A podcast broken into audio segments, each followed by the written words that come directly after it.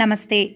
కార్తీక మాసం చివరికి రాగానే గుర్తుకు వచ్చే కథ పోలీస్ వర్గం ఇంతకీ ఎవరి పోలి? ఆమె వెనుక ఉన్న కథ ఏంటి దాన్ని తలుచుకుంటూ సాగే ఆచారం ఏంటి? అంటే ఆసక్తికరమైన జవాబులే వినిపిస్తాయి. పోలీస్ వర్గం అచ్చంగా తెలుగువారి కథ. కార్తీక మాసంలోని దీపం ప్రాధాన్యతనే కాదు ఆ ఆచారాన్ని నిష్కల్మషంగా పాటించాల్సిన అవసరాన్ని సూచించే గాథ. అనగనగా ఒక ఊరిలో ఒక ఉమ్మడి కుటుంబం ఉండేది. ఆ కుటుంబంలో ఐదుగురు కోడళ్ళు ఉండేవారట. వారందరిలోకి చిన్న కోడలైన పోలికి చిన్నప్పటి నుంచే పూజలన్నా వ్రతాలన్నా మహా ఆసక్తి.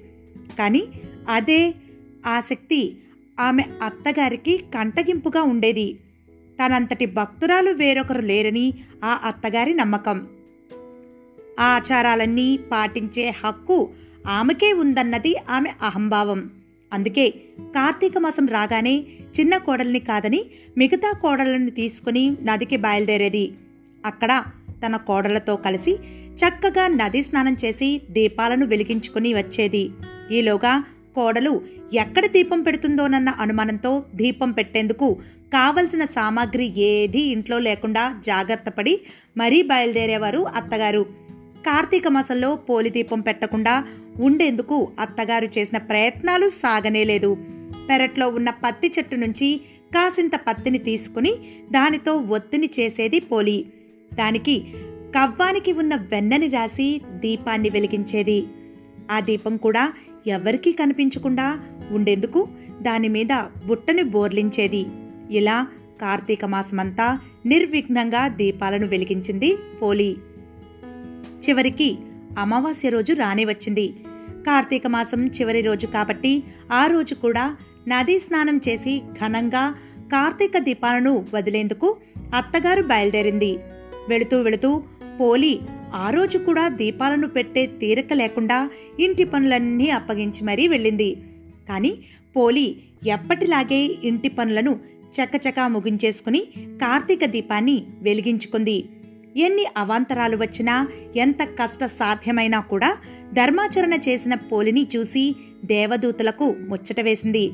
వెంటనే ఆమెను బొందితో స్వర్గానికి తీసుకువెళ్ళేందుకు విమానం దిగివచ్చింది.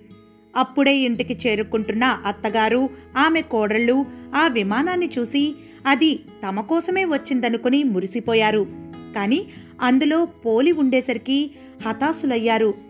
ఎలాగైనా ఆమెతో పాటుగా తాము కూడా స్వర్గానికి వెళ్ళాలనుకునే ఆత్రలో పోలి కాళ్ళను పట్టుకుని వేలాడే ప్రయత్నం చేసినా ఉపయోగం లేకపోయింది.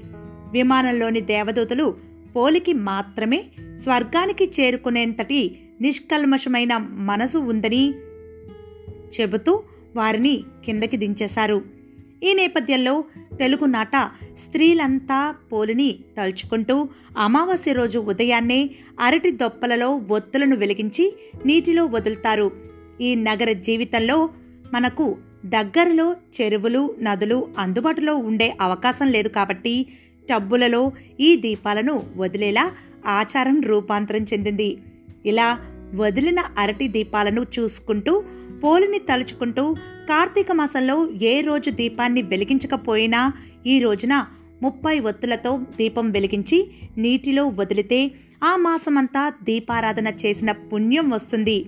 వీలైతే ఈ రోజున బ్రాహ్మణులకు దీపాన్ని లేదా స్వయం పాకాన్ని దానం చేస్తారు.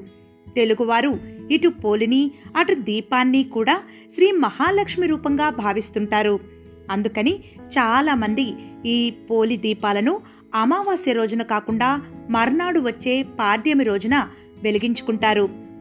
ఇది పోలీస్ స్వర్గం కథ కార్తీక మాసం దీపాలను వెలిగిస్తే బొందితో స్వర్గానికి చేరుకుంటామా లేదా అన్నది తర్వాత మాట.